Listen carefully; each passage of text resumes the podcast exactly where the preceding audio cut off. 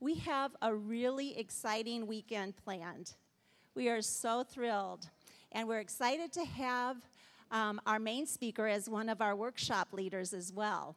And so I am going to introduce, with uh, no further ado, Mrs. Faith Taylor. She is our speaker, our workshop speaker today, and we are thrilled to have her here. So, Faith, come and come and share what God has put on your heart. Hello. I love all you front row Baptists. And I know that it's not where you would choose to be. But I'm going to enjoy it and pretend that you want to be here. I did notice, and there were no takers right here. I don't spit that far.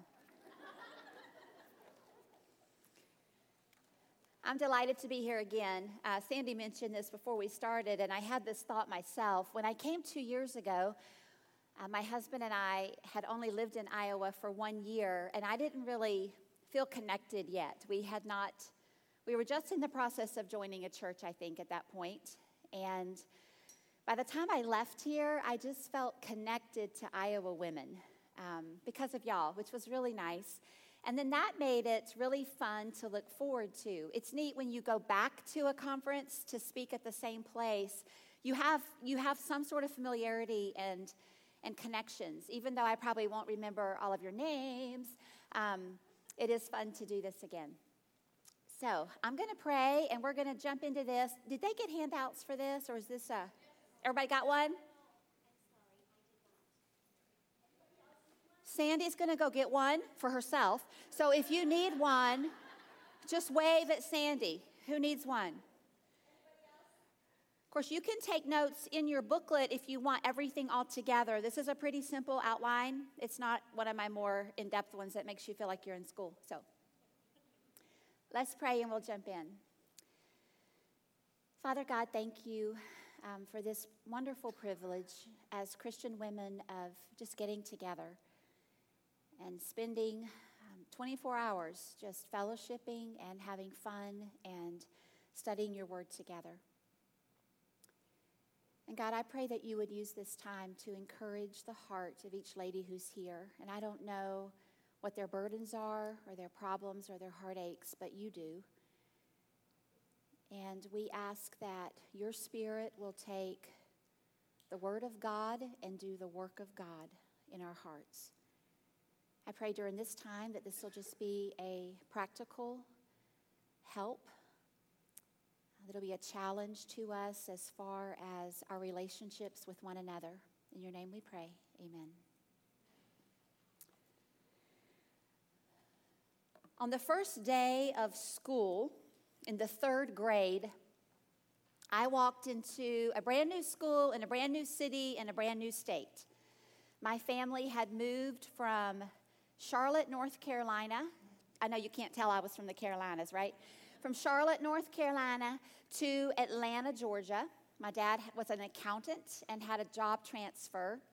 And I walked into a brand new school where I knew no one. And there were about 20, 25 other little eight year old faces looking inquisitively at me, which wasn't really fun. But then our teacher, Miss Cook, in my estimation, the most wonderful and most beautiful school teacher ever. I adored her. She had us all stand around the outside edge of the classroom and go around and introduce ourselves. I don't think that's typical on the first day of school. I don't know if there were a lot of new kids or why she did that. But during that process, I looked around and I'm checking everybody out, and I spotted a very petite little blonde haired girl, the opposite of me. I've always been this tall, always. And she was this petite little blonde named Catherine. And I'm standing there as an eight year old, and I thought, she's going to be my good friend. And I began to pursue friendship with Catherine as an eight year old, and she became my best friend. In the eighth grade, I again walked into a brand new school in a brand new city in a brand new state in Jacksonville, Florida. My dad became uh, the vice president controller of Blue Cross Blue Shield and moved us to Jacksonville. And the school that I went to was a Christian school in that it had a Christian curriculum and a Christian rule book and Christian teachers. The end. Um, most of the students were not Christian, and it was a pretty rough environment. So I went to classes my first day, and at lunchtime, I went and found my sister Joy, who is one year older than I, and I said to her, I hate this place. They were not very friendly. Two and a half years later, in the middle of my 10th grade year, did you catch that part? The middle of my 10th grade year, I again walked into a new school. My family moved back to Charlotte, North Carolina, and I actually had the privilege of going back to the same school that I had started grade school in. But I had been bumped up a grade, and so my little buddies from when I was seven were a grade behind me. And I remember thinking, I hope I make friends here, and I hope I can still be friends with them. What is my point? My point is that no matter what age you are or what stage of life you are in, you are wired for relationships. God made us that way. Whether you are an introvert or an extrovert, whether you are shy or outgoing, even if you're shy, you still want to have relationship. Maybe not with everybody in a big way, but you still want connections. That is how God designed us. He has instilled in us this need and this desire to interact, to communicate, to build relationships. And that, that is true of all of the human race. But we go even further with it when we talk about the body of Christ. Because God, in His sovereign plan, designed that He would use relationships to grow us, to nurture us, to edify us within the body of Christ. Our relationships as sisters in Christ, our relationships within our local churches are so vital to our Christian lives. Scripture, especially the epistles, is filled with verses about relationships within the body of Christ. A few examples would be Ephesians 4:16. Uh, Paul is writing to the church at Ephesus and he's talking about how the church functions. He's talking about the role of the pastor and the teacher and how people are gifted. And then he gets to verse 16 and he says, Every member of the body contributes to the growth of the body and its individual members. So, as they each use their gifts and speak truth to one another, they are investing in each other's lives and helping make the body of Christ function like it was meant to. In 1 Thessalonians 5:11, we are instructed to encourage one another and build up one another. And then in 1 Thessalonians 5:14, we have a verse that I love because it has multiple instructions for multiple types of people in the body of Christ. And that verse says that we are to invest in each other's lives through first of all confronting the unruly. Through secondly encouraging the faint-hearted or the discouraged. Thirdly, through helping the morally or spiritually weak that person who is struggling with moral purity is what this is talking about. Fourthly, through extending patience or long suffering to all, regardless of where the people around you in your body of Christ are in their walk. You are to be patient and long suffering toward them. And all of these verses are talking about the fact that God has designed us to be a major tool that he uses in the growth of the parts of the body of Christ. Not only do we have these instructions, but we have what I call the perfect or divine model. Jesus Christ Himself gives us the model of what biblical relationships should look like. Turn with me, please, to John chapter 15. And as you turn, let me give you the context of where we are. In John chapter 13, we have the Last Supper.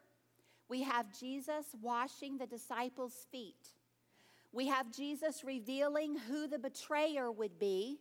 And we have Jesus letting Peter know that actually he was going to deny Jesus. And then Jesus begins his last discourses.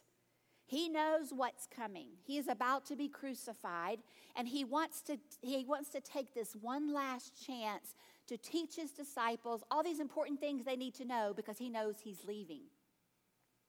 And that brings us to John chapter 15. And in the first discourse in John 15, he's talking about abiding in Christ, a passage most of us are familiar with. And then we get to verse 12. And starting in verse 12 through verse 17 of John 15, we have a biblical model, the model of Jesus himself of what biblical friendship or biblical relationships should look like. Let's read it together. John 15, starting in verse 12. This is my commandment that you love one another as I have loved. Oh, I don't mean you have to read out loud. You're welcome to. But I'm guessing we're going to run into different translations and different speeds. So if you want to, you may read out loud. If you would like to, you may read silently and I will read out loud. Or one of you can read out loud. Okay. This is my commandment that you love one another as I have loved you. Greater love has no one than this, than to lay down one's life for his friends. You are my friends if you do whatever I command you. No longer do I call you servants, for a servant does not know what his master is doing. But I have called you friends, for all things that I heard from my Father I have made known to you. You did not choose me, but I chose you and appointed you that you should go and bear fruit, and that your fruit should remain, that whatever you ask the Father in my name, he may give you. These things I command you, that you love one another. I call this passage the friendship sandwich because in verse 12 and in verse 17, you have the same instruction. Do you see it? You have a repeated instruction love one another. These are the two pieces of bread on my sandwich. And then in between is everything encompassed and involved in being a biblical friend, in loving as Jesus loved us. So Jesus says there, Love one another as I have loved you. He's setting himself up as the model, as the example. Okay, now let's just all admit he was divine, he was perfect, and I can't do everything we're about to say he did, right? However, he calls me to follow this example. So we can't say, oh, that was Jesus. He's saying, here's how I did it and I want you to do it also. So let's look at the four ways that he loved them, or we could also say the ways that he was their friend. If you look through this passage, you will see in verse 13, the last word, the word friends. You will see in verse 14 the word friends. And you will see in verse 15 the word friends. So, yes, this is about how Jesus loved his disciples, but this is also a biblical model for friendship. Okay, first of all, if I can get this little baby working, to follow Jesus' model of friendship, give of yourself sacrificially. Verse 13 says, Greater love has no one than this, than to lay down one's life for his friends. Now, when we read this, we know what's coming, right? Isn't it amazing that when Jesus died and then rose again, the disciples just were constantly surprised, right? Because they kept missing what he was telling them. We have the benefit of knowing the rest of the story, and we know that when Jesus said this, that he is actually reflecting on what he is about to do for them. Greater love has no man than this, than a man lays down his life for his friends. This was a sacrificial love, the greatest sacrifice that a person could make. The divine model of love was without limitation. There was nothing he would not do because he, he did the ultimate. He made the ultimate sacrifice when he died for them and for us. John 10 11 speaks of this. I am the good shepherd. The good shepherd does what? Gives his life for his sheep. 1 Peter 2:24 in the midst of a passage that's talking about the suffering of Jesus Christ and giving us an example of that says to us in verse 24 who his own self bare our sins in his own body on the tree. We have there the sacrifice, that ultimate sacrifice of love. And then we're told that we are to follow that example not only here in John 15, but also in 1 John 3:16. By this we know love because he laid down his life for us, and we also ought to lay down our lives for the brethren. What's he telling us to do there? To be willing to lay down our lives for the brethren as he did. And let's think about this. How does this apply to us today? Most of us are not going to be asked to physically lay down our lives for each other. At this at this point in time. Could we come to that somehow in our country? Absolutely. But right now, that's not happening every day.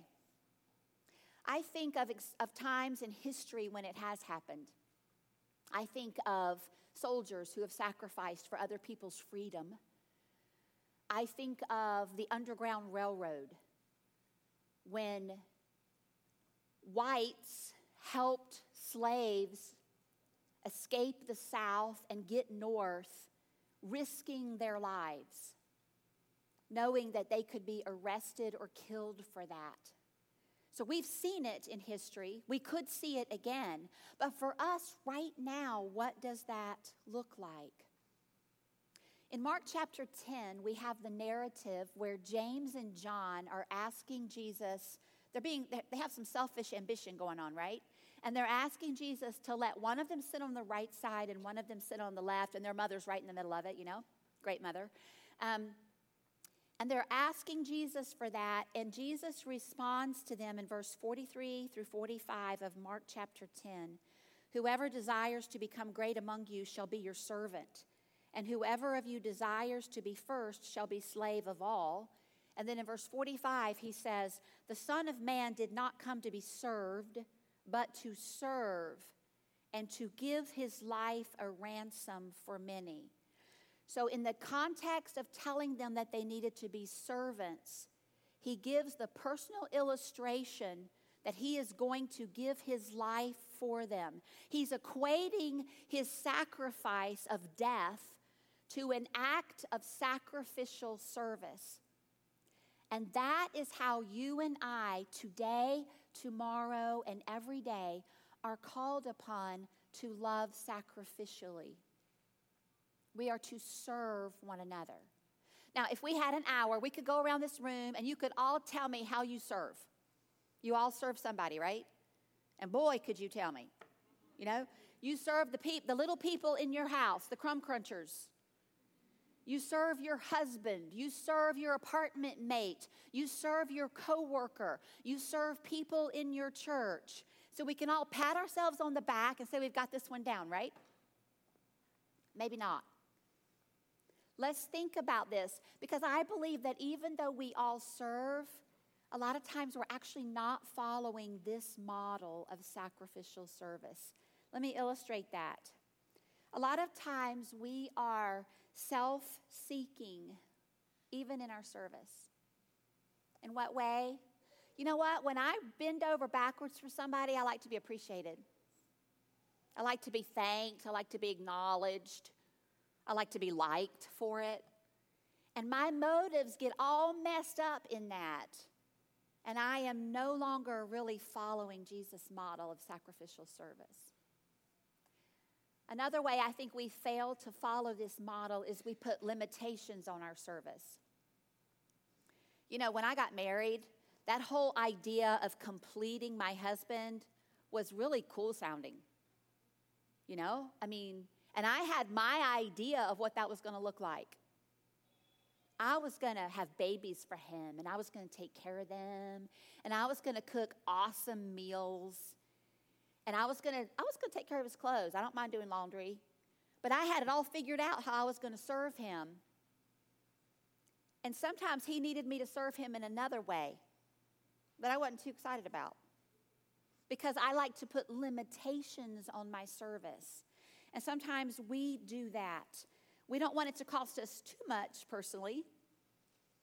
And we also want it to be reciprocated and appreciated. In our homes, let me give some examples. Um, Dean and I are both college teachers, and so we sit on the couch at night. It's so romantic, you know. One of us is on each end of the couch, and we're both studying for the next day. Kind of reach over and tap each other's hands every every few minutes, few hours, whatever, depending on the mood. And the stupid dog wants to go out. So, where does my service come in? I linger just a second, hoping he'll get up and let the dog out because it's not really convenient for me to serve right now. The baby cries, and you lay there for you lie there for five more seconds, hoping maybe he'll hear and he'll get up. Men have selective hearing during the night, don't they? Here's an example to me of a rebuking one and kind of an embarrassing one. I'm just going to lay it out there. How's that?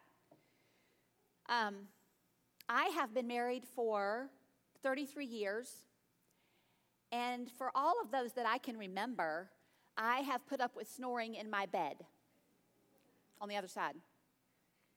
And when it happens, I very kindly reach over and I give a little nudge. If that doesn't work, I get both hands over and I start rolling the man over, you know? Sometimes he wakes up, sometimes the next morning, he does not remember the four times that I did that. He's never once complained. He's such a kind man that he actually apologizes in his sleep. I'm like, honey, can you roll over? You're snoring. I'm sorry. And he rolls over, and the next morning he has no re- recollection of that. Okay? Well, about two years ago, guess who started snoring? I'm totally mortified by that. I think I blame everything on menopause at this point in my life. I think it was because yeah, glory. I think it was because of menopause. So I started snoring of all things. It's not, it's not what a southern genteel woman does. and when this first started happening, I woke up one morning and Dean had already gotten up. And as I got up to start make the bed, guess what I noticed? Earplugs on his pillow. And I thought, oops. And then I thought, what a nice guy. I'll wake the man up, shove him over, hit him. And he's such a servant that he sacrificially got up, found earplugs, put them in, and wore the stinking things all night. My point is that sometimes I want to say I'm a servant, but I don't actually have this sacrificial heart. I don't have this limitless love and sacrifice that Jesus had. Let's move on to the second one. To follow Jesus' model of biblical friendship, I love sacrificially. And then, secondly, I motivate to obedience. Verse 14 says, You are my friends if you do whatever I command you. Now, let me tell you what this is not before I tell you what it is, okay? This is not your petty playground conversation. You can be my friend if you do what I want you to do. That's not what Jesus is saying. He's not saying, You can be my friend if you obey me. What he's saying is, Your obedience to me is an indication of your friendship with me. He's also saying, Because we are friends, I am motivating you to obedience. Okay, how does this apply to us? Obviously, my friends don't have to obey me. All right, and that's where that's where this example we can't fully flesh it out. We're not divine. We're not Jesus, right? But we have the great opportunity of motivating people to obedience, and that should be a part of our relationships in the body of Christ. How did Jesus do this? He spoke highly of his Father all throughout his earthly ministry. You and I can do that. He loved the disciples. You and I can do that. He modeled obedience. You and I can do that. Are, are you a model of Christ like obedience that motivates the people around you to also want to obey Christ? Are you that friend who, when somebody leaves time with you, they say, Man, she wants me, she makes me want to be more like Jesus? That's what he's calling us to. How, how do I motivate you? I, I speak highly of the Father like he did. I love you like he did. And then I think I do it through my example. Ladies in your church are they observe you. I don't mean by that that you're the you're the highlight, you're the you're the point of interest that everybody's looking at. I just mean we observe each other. We hear each other's conversations. We hear how we talk to our spouses. We hear how we treat other people. We see people's reactions and responses. And we have an opportunity to motivate to obedience through that. People are hearing your words, they're seeing your attitudes and observing your actions. Um, are those a model for people to follow? Do they see submission to authority of the church? Do they see respect for your spouse and how you speak about him? What do they observe in you? Another way that Jesus motivated them to obedience was he spoke the truth in love. And we can do that. Ephesians 4:15 talks about that that is a responsibility of us in the body of Christ. Speaking the truth in love, we all grow up, it says, in all things. This requires boldness with grace, it requires selflessness. Sometimes we want to confront somebody out of anger or pride, but when we are confronting someone out of love, we are actually willing to risk the friendship for the sake of the friend. Let me say that again. If I if I'm burdened about something I see in your life it takes boldness for me to come to you because I know you may not be receptive to that and it may cut off the friendship. And I'm willing to risk the friendship for your edification. That's what speaking the truth in love requires. And that demands a foundation of love and trust. It demands relational currency. So, if I see Carrie, my friend from Maranatha, and I'm burdened about something in Carrie's life, if Carrie only knows me as that woman that sits on the other side of church, she's probably not going to be receptive to me trying to speak into her life. I have to have relational currency with her. I have to pursue warmly friendship, interaction, show interest in her life, build a relationship. You all know what that looks like. My husband was a youth pastor for four years after seminary in Indianapolis, Indiana. And I, I tell you what, I love youth ministry. Okay, so we had this youth group of, I don't know, 80, 100 kids, lots of teenage girls. And I got the, had the privilege of being their Sunday school teacher, being their cheerleading coach at school. And I tried to come up with ways to build relationship with them, right? So I did the whole sleepover thing. You know, all the ninth and 10th graders one night in the apartment. I can't remember where my husband went, but he disappeared. All the 11th and 12th graders one night. And we, y'all know who Tammy Faye Bakker is? Y'all remember that? We had a Tammy Faye Bakker look-alike contest. so, boy, did we put on the mascara and we posed and we took pictures and we had a big scavenger hunt where we went all around town. I had another driver and we, were, we went around town finding our clues. And then we made the infinite ice cream sundae from one end of my apartment down the hall to the other. You know what that is? It's really not very sanitary. But you put foil down the floor and then you just load a, a, a running sundae and all the toppings and then you all get down on your faces, you know? And you do it. Why did I do all that? I'm kind of that way, so I kind of thought it was fun.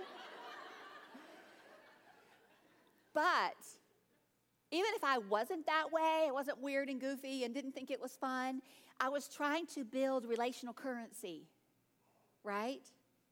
And that's what we have to do in order to motivate people to obedience. I remember these same girls who were in the ninth grade, and I remember when they were in uh, seniors in high school, and we went on a mission trip to Nova Scotia, Canada. And there was a row of girls who were not following the travel rules. And I was in front of them. And they had headphones on, and I could hear the music blaring. This isn't a discussion about music, okay? But that was one of our rules. And I was like, oh my word. I've got, I'm the youth pastor's wife. I've got to talk to them. And you know what? I had the chance to do that graciously and it be received because of what? Because of ice cream sundaes and scavenger hunts and Tammy Faye look-alike contest.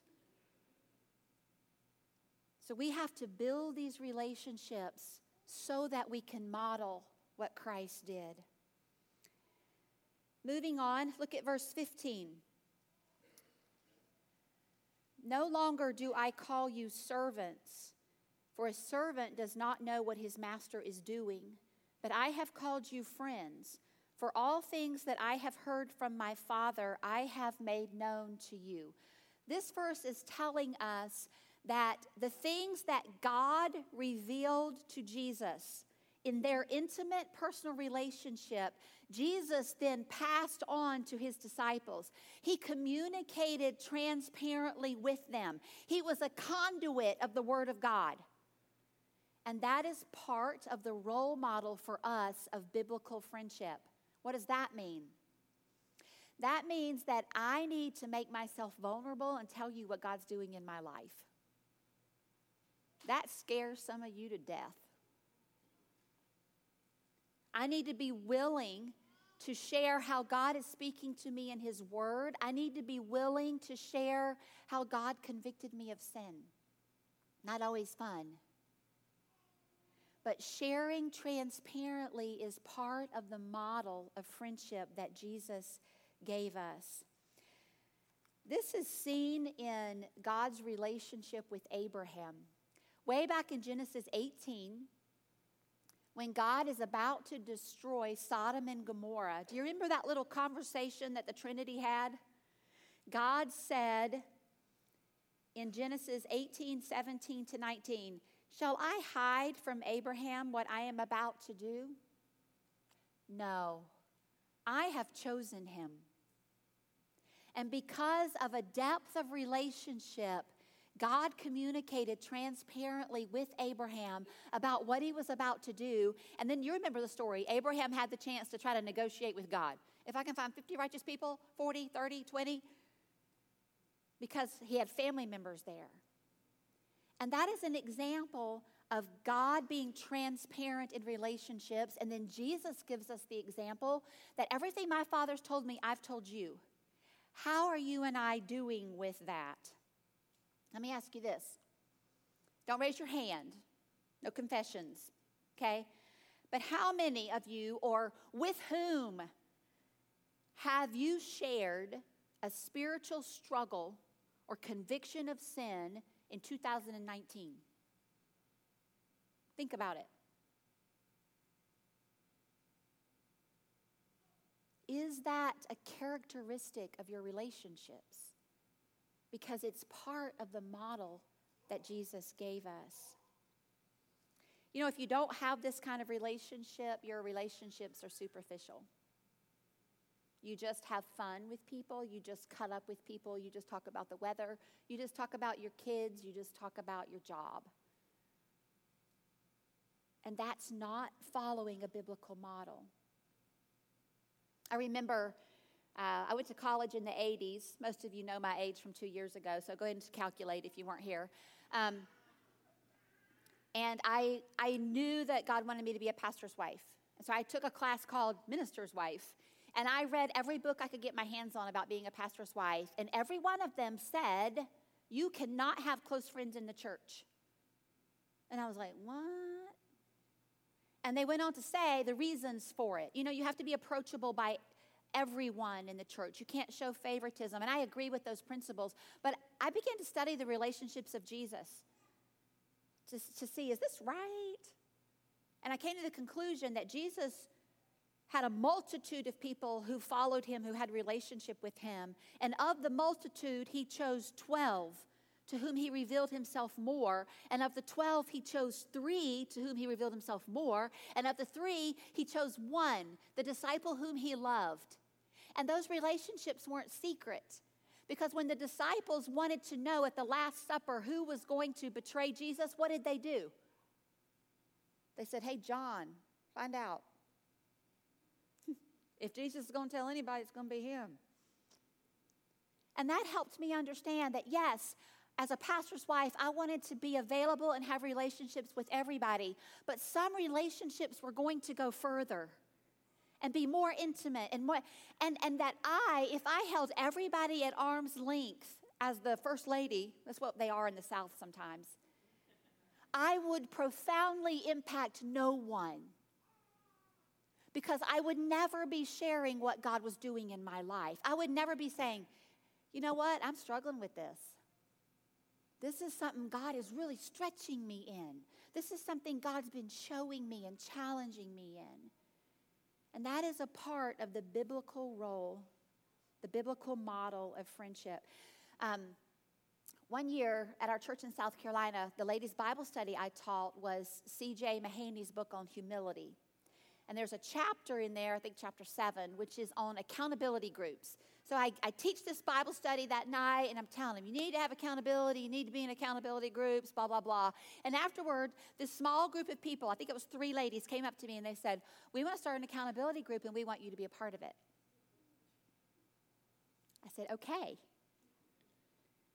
And we began to meet every other week over lunch, and we began to share. And every time we had lunch, we would go around the table and we would tell what God was doing in our lives, how God was challenging us, what we were struggling with. And then the other ones of all the nerve would give you advice and give you Bible and tell you what to do. And then two weeks later, they would ask you, Have you been doing that? How's that going? And this was a messy group. One lady had been molested as a child and really struggled with intimacy in her marriage. One lady was a, had been a homosexual, had come to Christ, and was trying to live as a faithful wife, even though she still had those desires. One lady's husband had fought in Afghanistan and came home with PTSD, and there was violence in the home. And then one of us had a wayward child who had rejected the faith. We were all messy.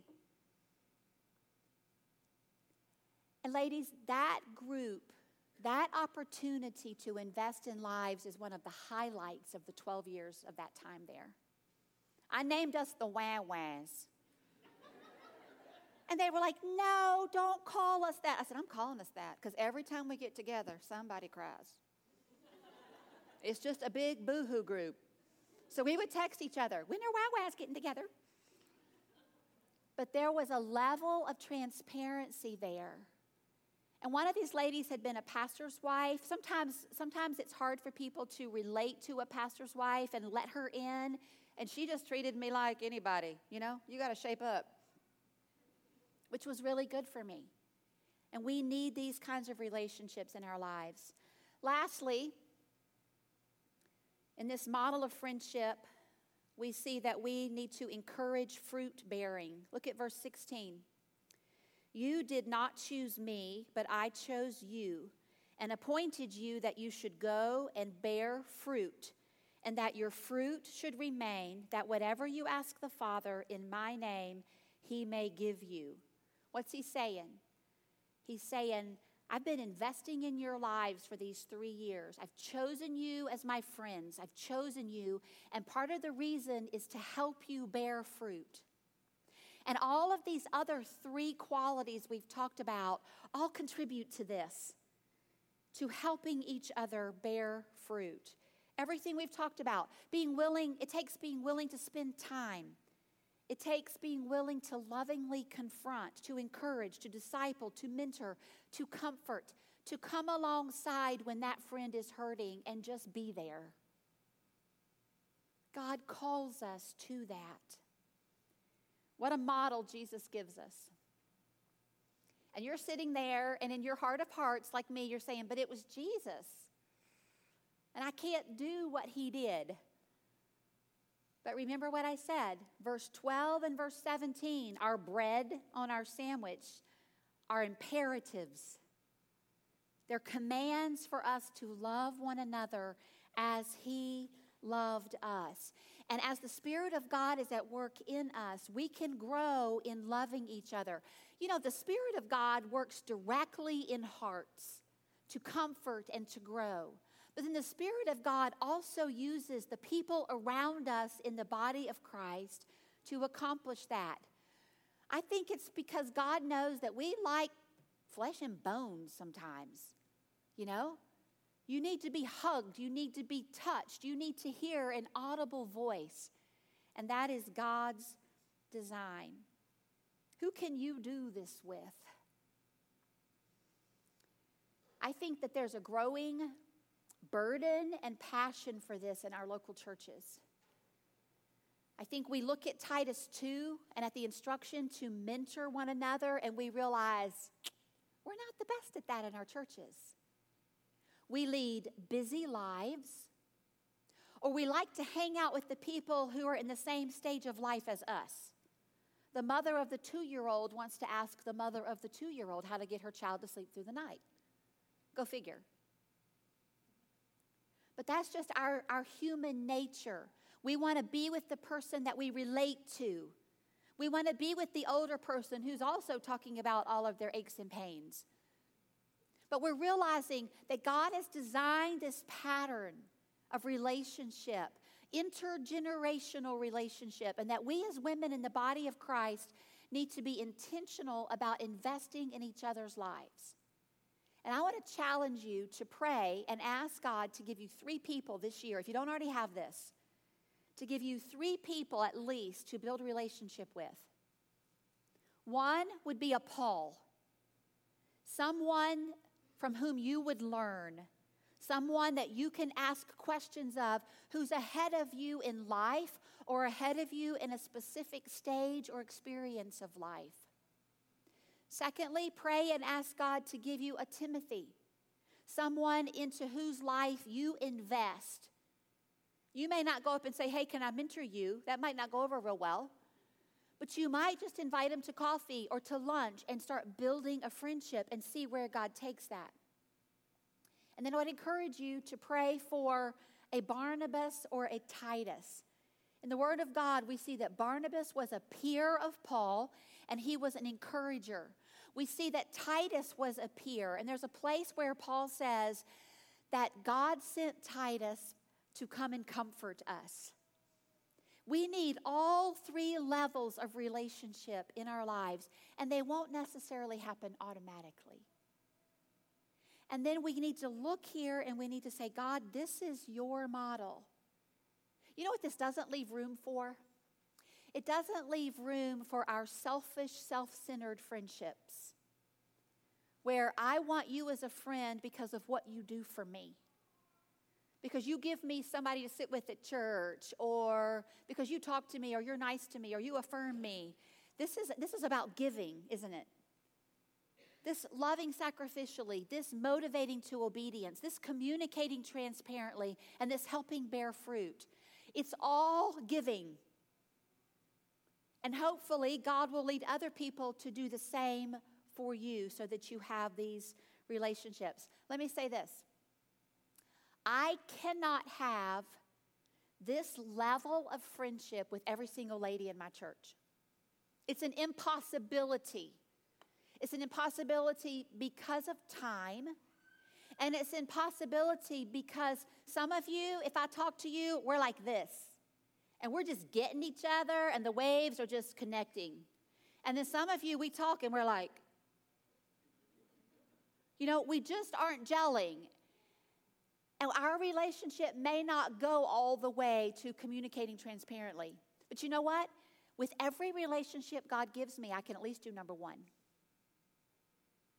I can intentionally love sacrificially, and then I can see how far God will allow each relationship to go in carrying out this model. This is our God given model, the friendship sandwich. I hope it's an encouragement to you and also a challenge. I hope that we, as sisters in Christ, have this mindset of, I want to be used in other people's lives. And I hope that as you're driving to church each Sunday, you intentionally say, Lord, help me to be sensitive to the needs of other people today and bring people across my path into whose lives I can invest. We're not too good at that. We have our people, we have our seat. God forbid anyone take my seat. And because I have my seat and you have your seat, I typically sit in front of and behind the same people. And when I move to the other side of the church, I mess up the pastor and everybody. I'm going to challenge you go to church Sunday and everybody sit somewhere different. Won't that be fun? Your pastor's to be so confused he won't be able to preach. But because of that, and then because we often segregate by ages in our classes and all, we have our people. Can I challenge you to decide, you know what, I'm not going to talk to my best friend Sunday. I'm going to find and talk to that person I've never talked to. Scary. You might even have to say, I'm sorry, but I don't know your name. I should. I know you go here. That's okay. Just don't say, Are you new? Because then it's embarrassing. no, I'm a charter member, you know? But just go up and say, I'm so sorry. I know your face, but I don't know your name. And they tell you and say, Sit down and say, Tell me your story. They're going to look at you like, What? Start building relationships with different generations, different people, and seek to follow this model. What would happen in our churches if we did this? There would be some pretty amazing, edifying, encouraging, and exhortation going on. I pray we'll do that. Let's close in prayer. Thank you for your word. Thank you for this model. Work in our hearts as we need. In your name, amen.